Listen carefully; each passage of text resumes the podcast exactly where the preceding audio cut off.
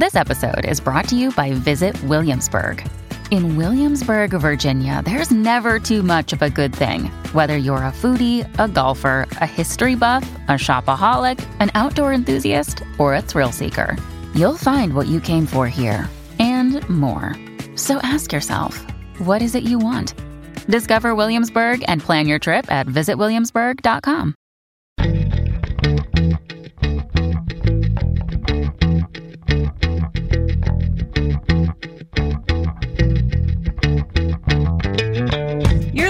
to All the Books, a weekly show of recommendations and enthusiasm regarding the week's new book releases.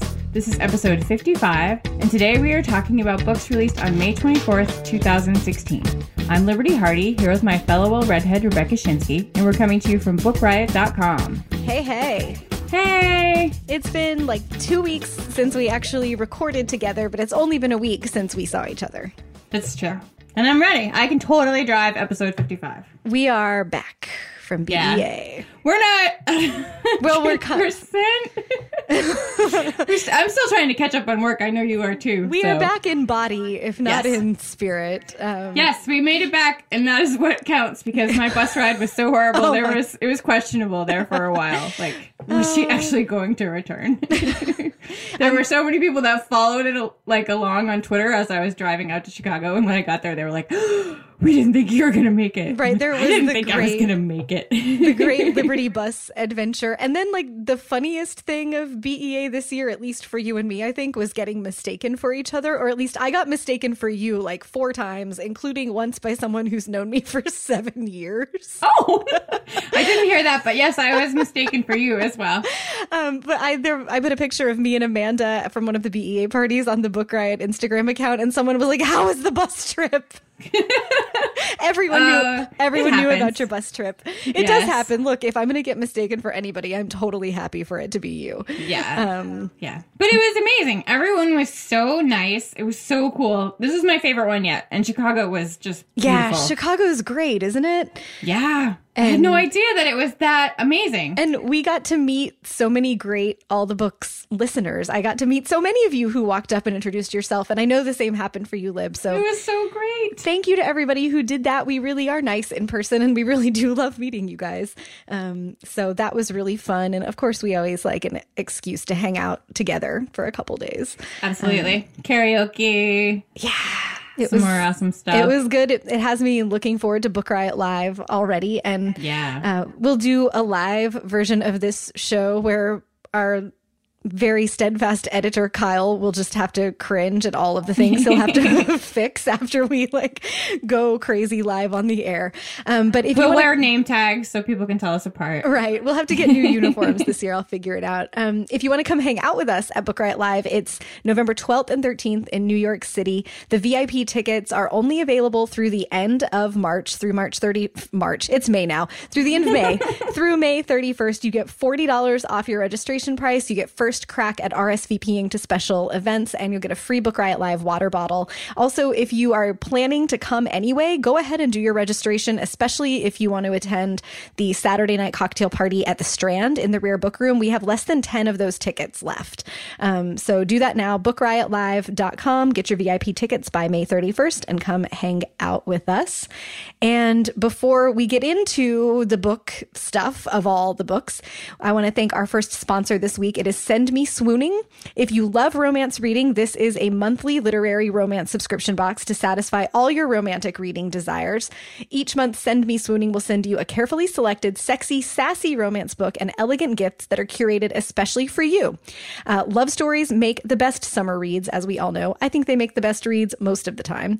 The June box is going to feature, feature a sexy beach read by an award winning romance author. So if you can't get enough romance reading in your life, get Send Me Swooning. It's the monthly subscription service. It starts at $31.99 for a one month plan. You'll save more when you choose a three or a six month subscription. And all the books listeners will get a 10% discount off your first month using the code All the Books, which is all one word smushed together. This is a great birthday or anniversary gift. If you've got a graduation coming up for someone who likes to read romance, it would be a great gift for them as well. And if you're on Spotify, you can find their classic romance songs playlist that features, as you might have guessed, classic love songs as well. So go to sendmeswooning.com to sign up and use the code all the books to get 10% off your first month. Thanks to them for sponsoring. Yes. And we got a sneak peek at what what's in it. So we know that it's Mm-hmm. It's good stuff. Yeah. Okay. So speaking of good stuff, want to hear about my first book? Take it away, lady. Okay. My first pick is called Sweetbitter by Stephanie Danler. That's Sweetbitter, all one word. Um, it is a debut that has been getting a ton of buzz, and it's completely worthy of it. I read it, I loved it. Um, and now I'm going to tell you about it because that's why we're here. that is what we do. Can you tell here. my brain is like, come on, keep going. Okay, so it takes place in 2006. There's a beautiful young woman named Tess. She's 22. She's leaving behind her life. Uh, she had a mother who abandoned her when she was a baby, and her father who doesn't really have time for her. Um, and now she's 22. She's out of college, and she's in her car. She heads to New York City because that's what you do when you have big dreams or you don't know what to do or you know any of those things. Um, she finds a roommate. She gets she decides she wants to work in a restaurant. Uh, her roommate casually mentions that oh like the best restaurant in new york city is this. And she's like okay that's the first place she goes to. That's the first place she's like i'm gonna do this. I'm gonna work in the, the best restaurant in new york city. Um, she applies for the job. She gets it probably because she is a beautiful young woman. Um, but you know we're kind of like pretending that that's not really the reason. And it's because you know she used to work as a barista and she's you know has great social skills and all the stuff, but it's probably because she was beautiful. Um, the manager is kind of skeevy. Uh, so she gets this job and, you know, she starts out on the low, you know, the lower rung, um, you know, like getting towels for people and like running drinks and doing all the stuff. And it's just this restaurant, this, the restaurant that she has created in this is amazing. Um, if someone said to me that Stephanie Danler has never worked in a restaurant, Oh, I really? would be, no, if someone said that to me, Oh, like, I don't know, but like, I would just be floored because, um, I spent a lot of my 20s um, working in restaurants, and this is exactly how it is like this dynamic, you know, um, with the chef. You know, the chef is always angry and bossing everybody around, and the manager, you know, is sort of questionable. He has a lot of um, relationships with the younger staff. Um, Tess is thrilled. She's loving the excitement. She loves how busy it is. She loves how it keeps her going. It doesn't, you know, it keeps her brain from actually thinking. She's, you know, exhausted at the end of the day. Um, she starts making friends. You know, she learns about shift drinks and like everybody has a shift drink and then they go out and they have lots more drinks and people are doing drugs. They're doing Adderall to stay awake so that they can do their next shift. Um, she's really into the bartender named Jake, but everyone at the restaurant is like, you know, stay away from Jake. He's bad news. But of course, you know, she wants the bad boy bartender. Um, and then there's another woman there, an older woman named Simone, who like pretty much is in charge of everything, even though she's not actually in charge. She has all the answers, and she's teaching Tess about food and about wine and about taste. And in and while this is all going on, um, you know, Tess is pining away for Jake, the bartender, and Jake and Simone have some kind of strange relationship that Tess is trying to figure out. And it's just, it's, it's great. It's so fantastic. Um, she writes desire beautifully, like how Tess desires, um, Jake and, and a new life and all this stuff, but she uses like food and, and the senses to, to describe it. And it, it's really great. Um, it's basically, it's basically like showgirls in a restaurant. You know, Oh, you have like, sold, sold. you have like, um, the young, beautiful girl and she comes in and she's interested in this guy. And then you have like the older woman who's in charge of everything, but you know, will she always be on top? And, um, but everybody mostly keeps their clothes on. It's it's just it's really great, and I really enjoyed it. Again, it is called Sweetbitter, and it's by Stephanie Danler. I've had my eye on that one and then I cycled it down my reading list since you were going to pitch it this week, but I'm still going to get there. That sounds great. Yeah, I think you would really like it. Uh, my first pick this week is called How to Make White People Laugh by Negin Farsad. That's N E G I N. Farsad is F A R S A D. Uh, she's an Iranian American comedian, and this is a hysterical and very smart memoir about gr- essentially growing up brown in a culture that is defined by white culture. Um, and she takes the tack that many comedians take of going for uh, effecting political and social change through making people laugh. So she writes about growing up in Palm Springs, where, as you can imagine, there were not very many brown people, especially brown people who were Iranian American, uh, and being culturally confused. She had um, identity issues because she didn't really know anyone other than her parents, uh, who were also Iranian Americans. Uh, so for a while, she thought that she was black, um, and for a while, she really wanted to be Mexican. And then as she uh, got into college and into her 20s, started um, understanding more what it was to be an Iranian American person. And so then she starts unpacking, like, really what's going on um, when white culture is so dominant that anybody who is growing up who's not white sort of can get lumped in with all of the other people who aren't white um, rather than understanding those distinct cultures all the way along. It's really funny um, and really thoughtful, and it reads like stand up, which I think is great. Um, but if you're not a if you're a person who's like not if you're not into that patter of stand up where there's a joke like every couple of sentences or everything has a punchline, just know like you can read the memoir and then just ignore the footnotes. Like she has footnotes in this because they're funny, um, but that's where the punchlines live. And if you don't want it to feel like stand up, I guess you could just ignore them. I would say read them uh, but I think it's you know we have we have such a really interesting, wonderful, and much richer cultural conversation happening right now about race and identity and how culture gets created and defined, and we're moving into a time where white people have to acknowledge that we don't own American culture, and uh, in many ways we didn't invent many of the things that uh, have been hallmarks of American culture, but we can't pretend that we have any longer. Um, and Negin Farsad takes the the route of pointing out the funnier aspects of this, but using you know she uses really personal, sometimes difficult experiences and makes them funny um, to get at that. And the book is about what it is to be uh, an Iranian American woman who's telling jokes largely in rooms filled with white people to try to get white people to think about race and culture uh, in a bigger, more interesting and important way. Um, I really loved it. It's it's hysterical and so smart. I want to be her friend, but also I'm afraid of what she might observe about me. you know, like you, yeah, I'm always a little bit afraid of having a comedian friend, but she seems really cool. Uh, the book is called How to Make White People Laugh, and it's by Negin Farsad. Woohoo! Woo! Uh, okay, before we roll on, time for another sponsor.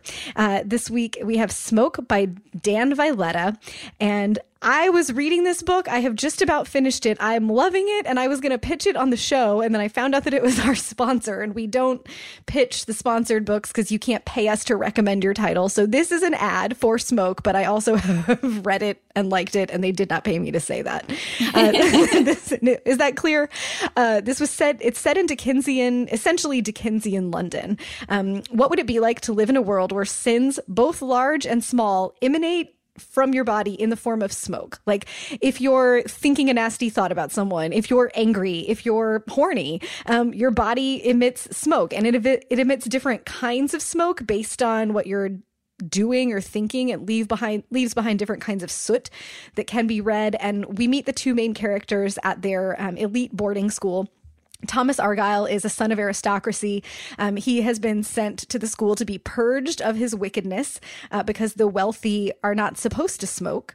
Uh, but on a trip to London, Thomas and his best friend Charlie witness events that make them wonder if everything they've taught been taught about smoke could be a lie. And that's really where the story takes off. It turns out that uh, these kids, uh, the whole culture in London has been taught that everyone has always smoked, that smoke has always been a part of the world. Like the Bible contains mentions of smoke right alongside the original sin story with Adam and Eve. But there might actually just be a giant conspiracy at the heart uh, of what's going on here. It's so weird. Uh, and very interesting. The concept reminded me of a book that I know we both loved called um, The Illuminations by Kevin Brockmeier, yes. where uh, in that book, when people are in pain, their wounds emit light, uh, and that book is about you know what would happen if we could see the other the ways in which other people are hurting. This is about what's a world what it, what's it like in a world where you can see uh, when someone is doing something wrong or when they're thinking something uh, unsavory, uh, and they have to live in fear of being like tainted by it. If you get around too many people that are smoking, the smoke like will infect you and make you want to be sinful uh, as well. it's a really creative, interesting concept. Um, I'm glad that they sponsored the show uh, so that I had an excuse to talk about it still. Uh, the book is out now. It also has a beautiful cover. You should check that out. Um, and it, again, it's called Smoke by Dan Vyleta, V Y L E T A. So thank you uh, to Doubleday for sponsoring. I find it so interesting that between this and The Fireman by Joe Hill last week, we have two books out this year about people who literally. Oh, smoke. right.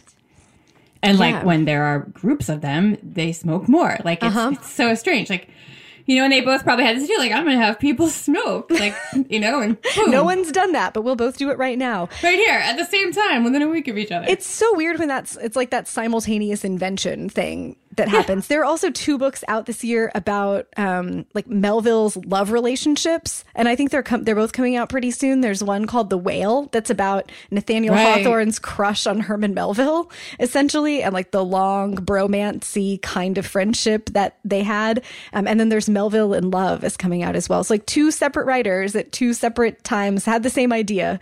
Um, it's like you know the same scientific discovery being made by two people at the same time in different Yeah. cities. But yeah, that's so it's interesting. I wonder what the next thing will be. well, there's the two books about um, the librarians in Timbuktu. Oh right, right. There's we another one coming too. out soon. It's crazy. Um, we should just sneak into writers' houses and see what they're doing. Like I know when I got sell the ideas. I know. I got the um, Melville in Love showed up in in my mail yesterday, and I was like, did did everybody just write their master's theses about Melville a couple of years ago, and now they're all getting published? Like, what happened? It's crazy. It is. It's so, So- interesting. oh, sorry. No, no. I'm like, like, tell me about your next book because I know the next one is one that you've been excited about for so long. Yes, I actually read it back in September, so please bear with me because I'll probably forget all my words. Um, but my next pick is called Dear Fang with Love by Rufi Thorpe. Um, I love, love, loved her last book, The Girls from Corona del Mar. It was this really smart book about female friendship, um, sweet like an arsenic laced popsicle. Um, it was just fantastic. And her new book, Dear Fang with Love, is a really smart look at family and what it means to be in a family or part of a family. Um, she looks at mental illness and, you know, families' histories, um, secrets, responsibility. It's just so, so great. And her writing is amazing. Um, and she, and her s- tales, like they have these sharp edges that she doesn't curve or dull at all. Like she lets it all out there. Um, and Dear Fang is about a man named Lucas. When he was a senior in high school, he met a girl named Katja and they were just crazy about each other. And Katja got pregnant, and instead of being like, you know, here's the situation or telling their parents, they decided to run away. And they ran away um, and joined up with this weird, like, cult commune kind of thing in uh, in California. And needless to say, Katja has the baby, but things didn't go well for them. And now uh, the baby, Vera, is 17 years old, and Lucas was not even a part of her life uh, for this first few years of Vera's life. And now he's sort of like a weekend dad. He sees her, um, you know, every weekend. But he's not. He's never married. Um, he's never had another child. He just knows her, you know, sort of not that well. Um, and Vera's 17 and she's in high school and she has a psychotic break. There's an episode, um, and Katja's worried and she calls him and, you know, they're worried about her. So Lucas decides he to take her to Lithuania with him. He thinks he's going to go there and find out all this information he's always wondered about his family's past. Um, he thinks here's a great t- chance for us to bond and for her to get away and like clear her head. Um, so he takes her to Lithuania, but you know it's very different there. Things are different. Vera has all these questions. She's kind of angry at him. She doesn't understand why he hasn't been in their lives.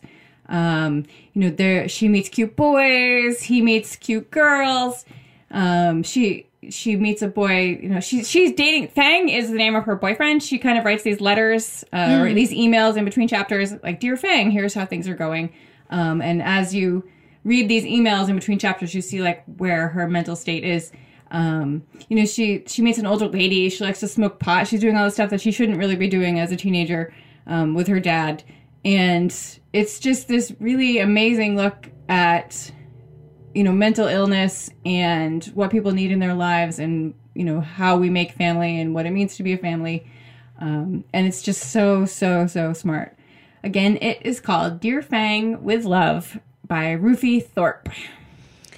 Speaking of what it is to make family, uh, my next pick is called Dinner with Edward. It's by Isabel Vincent, and this is a really lovely short memoir. Um, Isabel Vincent was best friends with a woman whose father's name is Edward.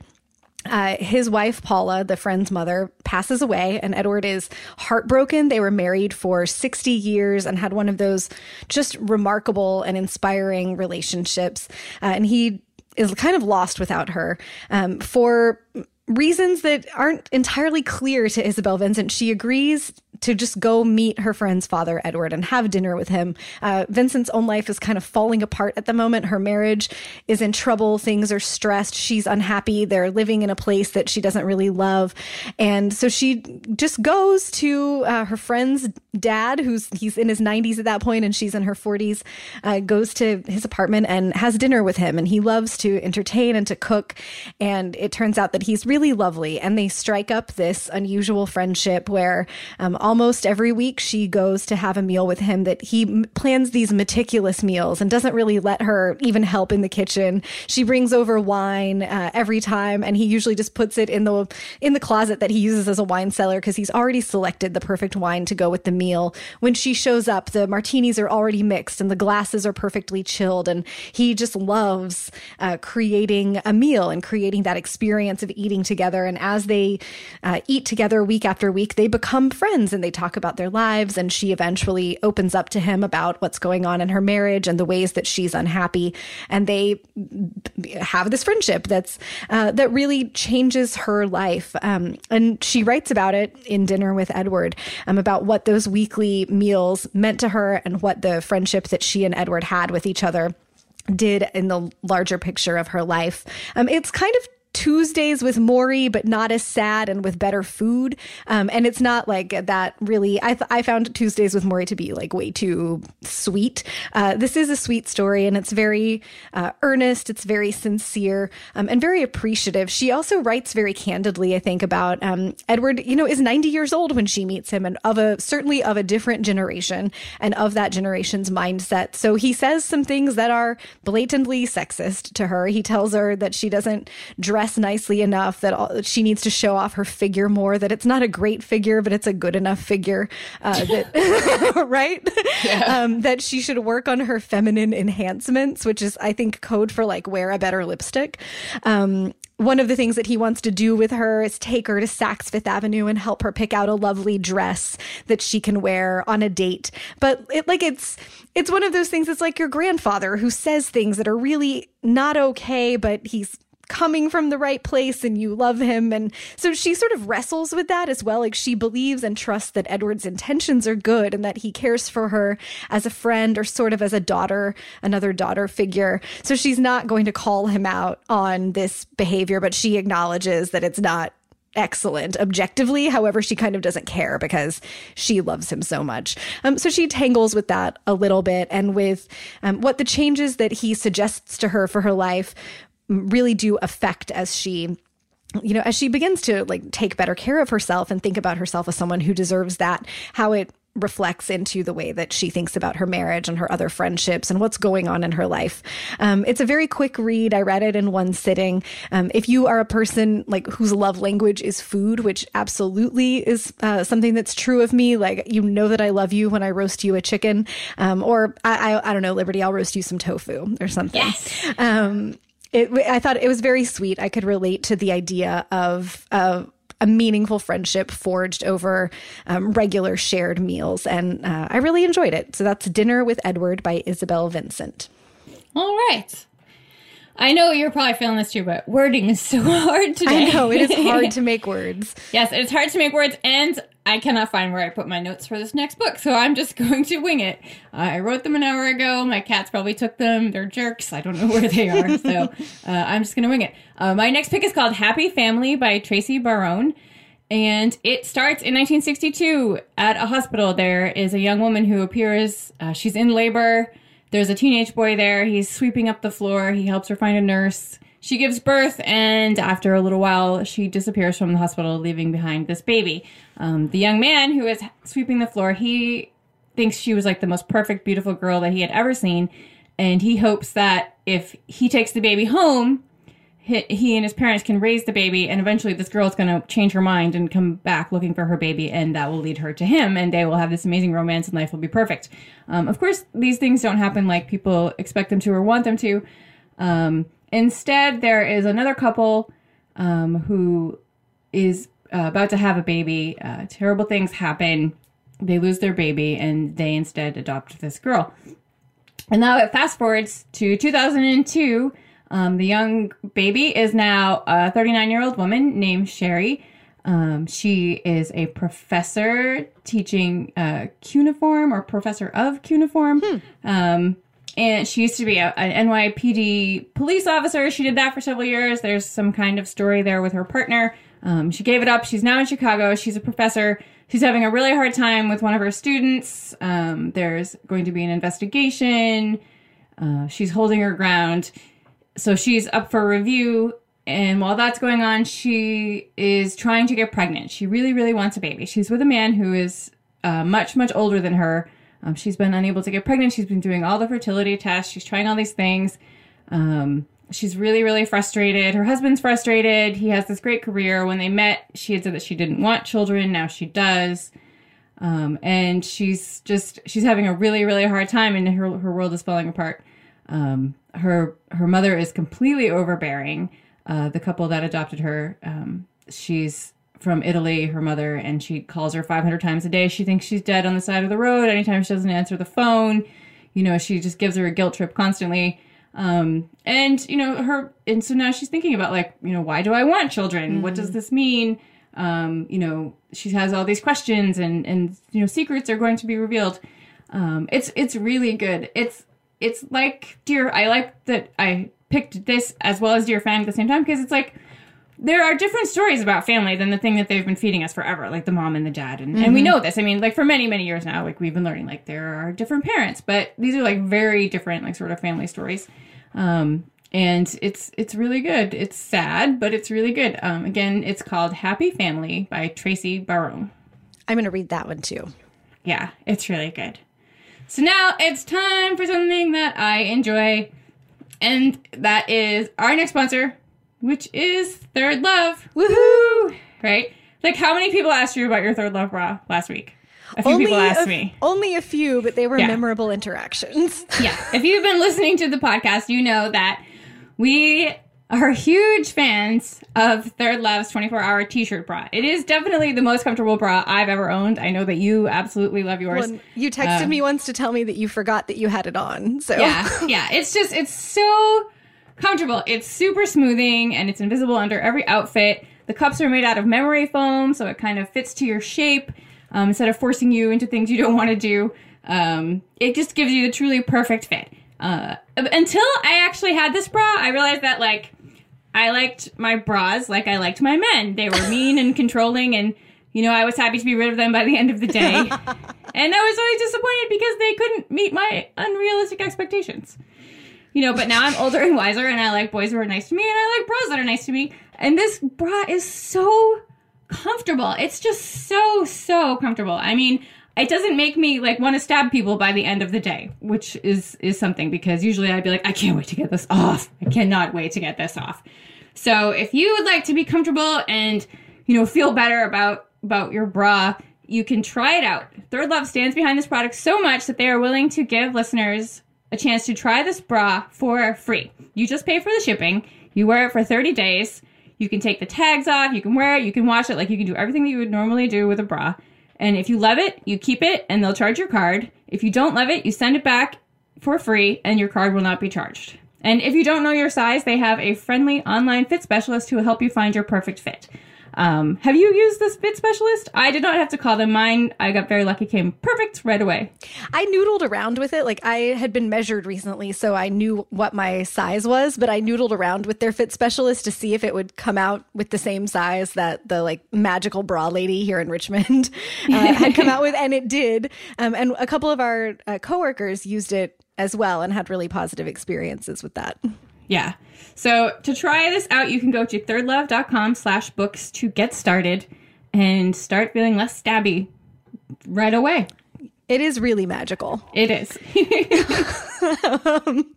My great ThirdLove anecdote was at BEA. Someone that I've known for a couple of years, a friend uh, in publishing, saw me and like sort of looked at my chest area and went, What have you been doing? I was like, It's a ThirdLove bra.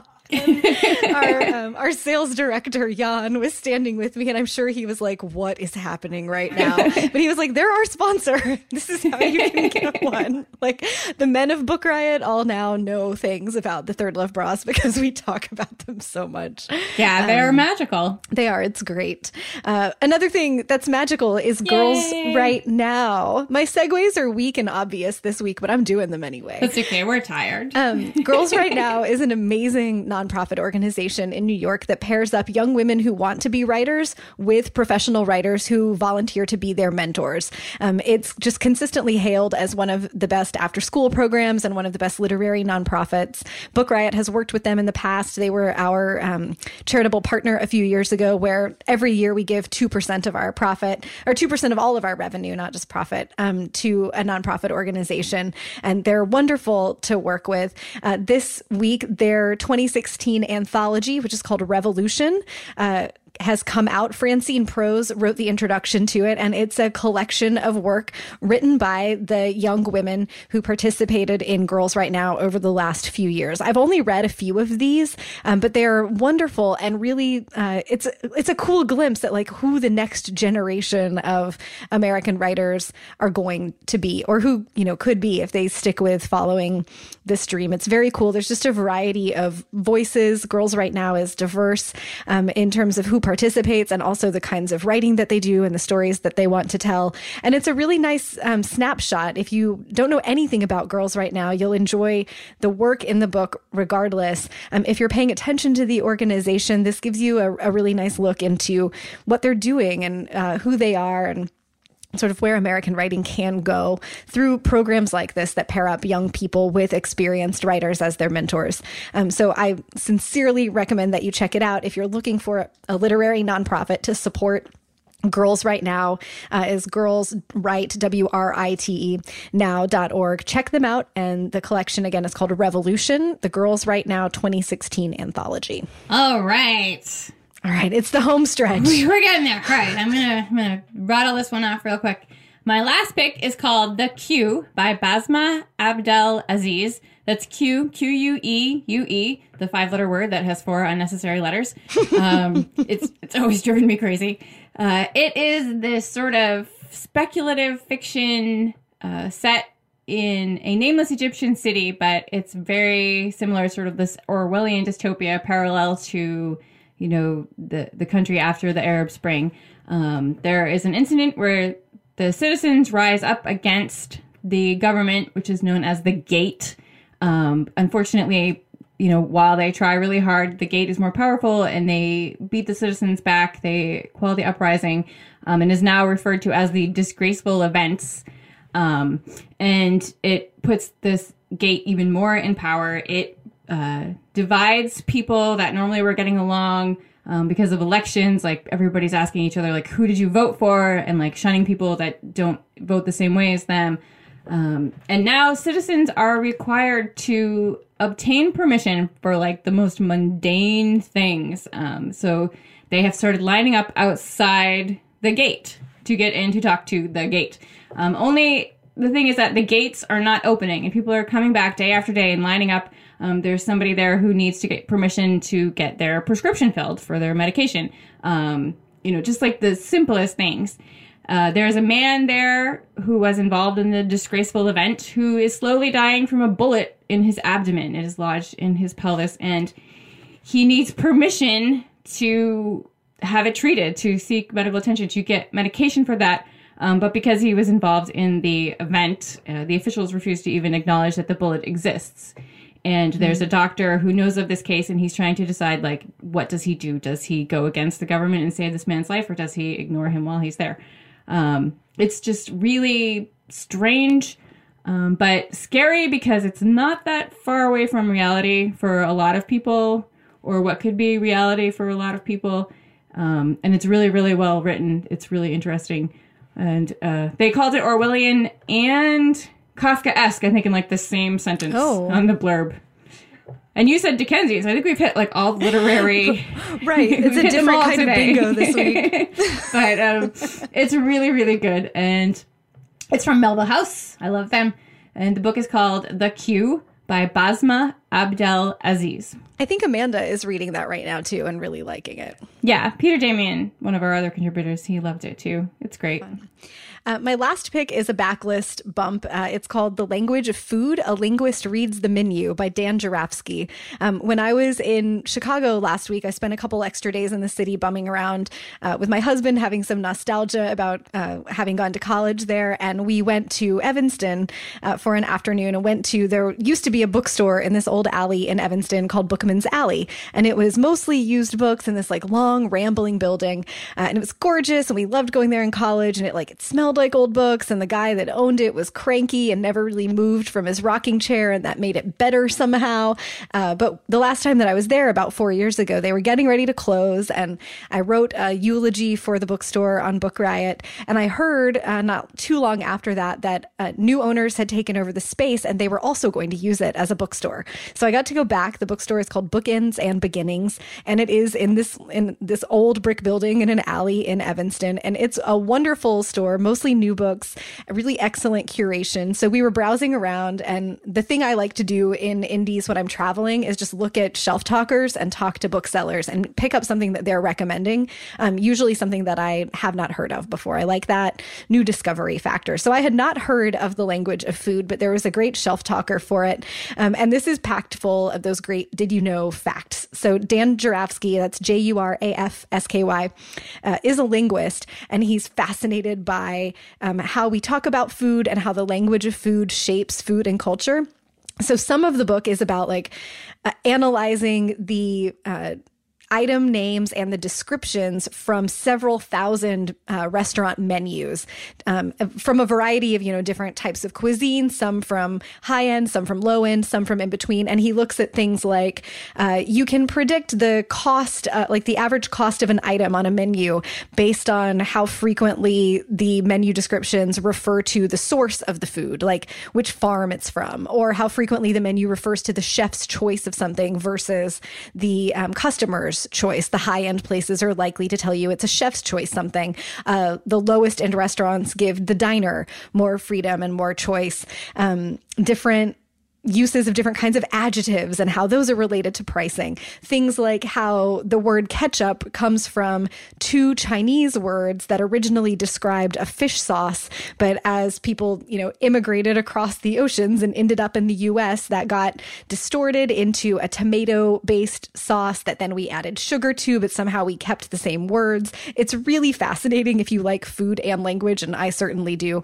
Um, and it's great for, you know, every time I have a meal now, I'm like, oh, right, this thing, or like, uh, right, the word like crispy or savory or like sort of non specific descriptors show up the most on mid level menus. So now every time we go out to dinner, I'm looking for like, uh, are the descriptions on these menus actually descriptions or are they just filler words? And what does that say about other things? Um, which I'm sure makes me a really delightful dining companion for my husband right now.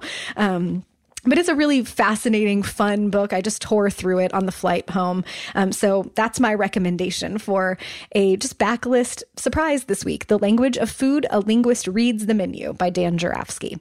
Uh, so we made it. Those are our new books Yay. this week. What are you going to read now? I'm going to read I'm Judging You, the Do Better Manual by Luvvie. Um, I think like last week I asked people to tell me what they had read and loved recently, and somebody said this book, and I was like, "Oh, that sounds amazing!" And and she popped up like magical mm-hmm. book fairy and was like, "Let me send you one." Um, and it says that it touches on topics from the importance of your favorite reality TV hot messes to serious discussions of race and media representation to what to do about your fool cousin sharing casket pictures from grandma's wake on Facebook.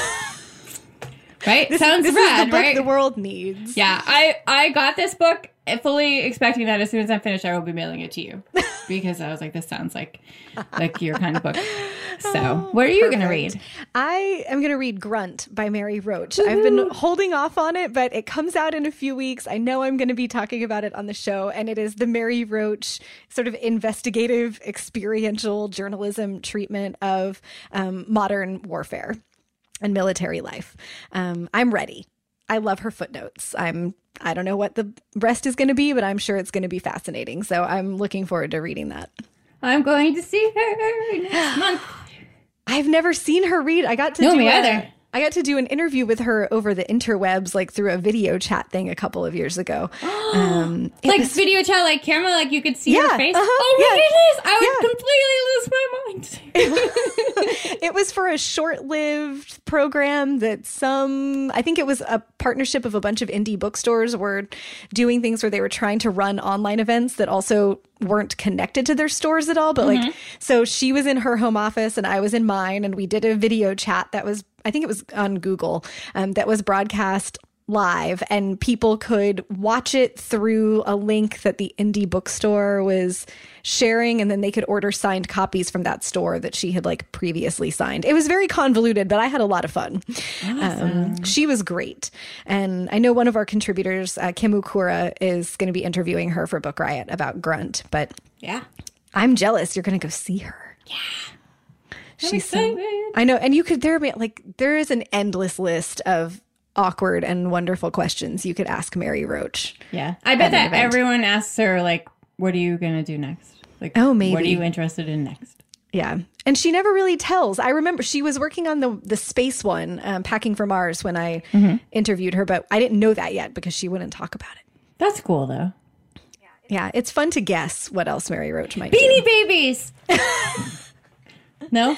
Oh, Maybe? well, a Mary Roach book about like collector subcultures. That would like, that would be you could do a Beanie Babies chapter and like hoarders. Book Uh, hoarders. Sure. yeah, mm, I wonder who. and you know, like comic books and action Yeah. figures and baseball cards. Um, call us, Mary. We've Yes. got ideas. awesome. Uh, so that's our show for today. We made words for 40 whole minutes. Yay. Uh, we'll be more ourselves next week, I'm sure. Um, don't forget to go to bookriotlive.com to get your VIP tickets for $40 off and get those tickets to the Strand party before they run out. Thanks again to our sponsors. Go to sendmeswooning.com and use the code all the books for 10% off your first month.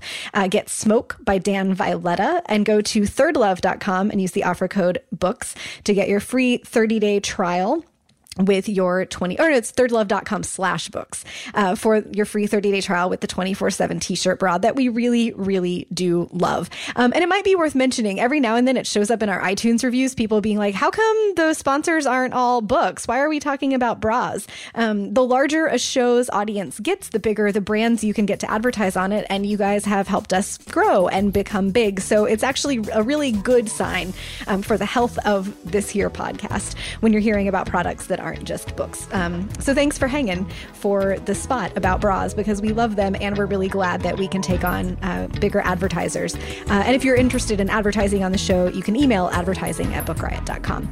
Uh, drop us a line at allthebooks at bookriot.com or hit us up on Twitter. I'm Rebecca Schinsky, S C H I N S K Y. Liberty is Miss Liberty.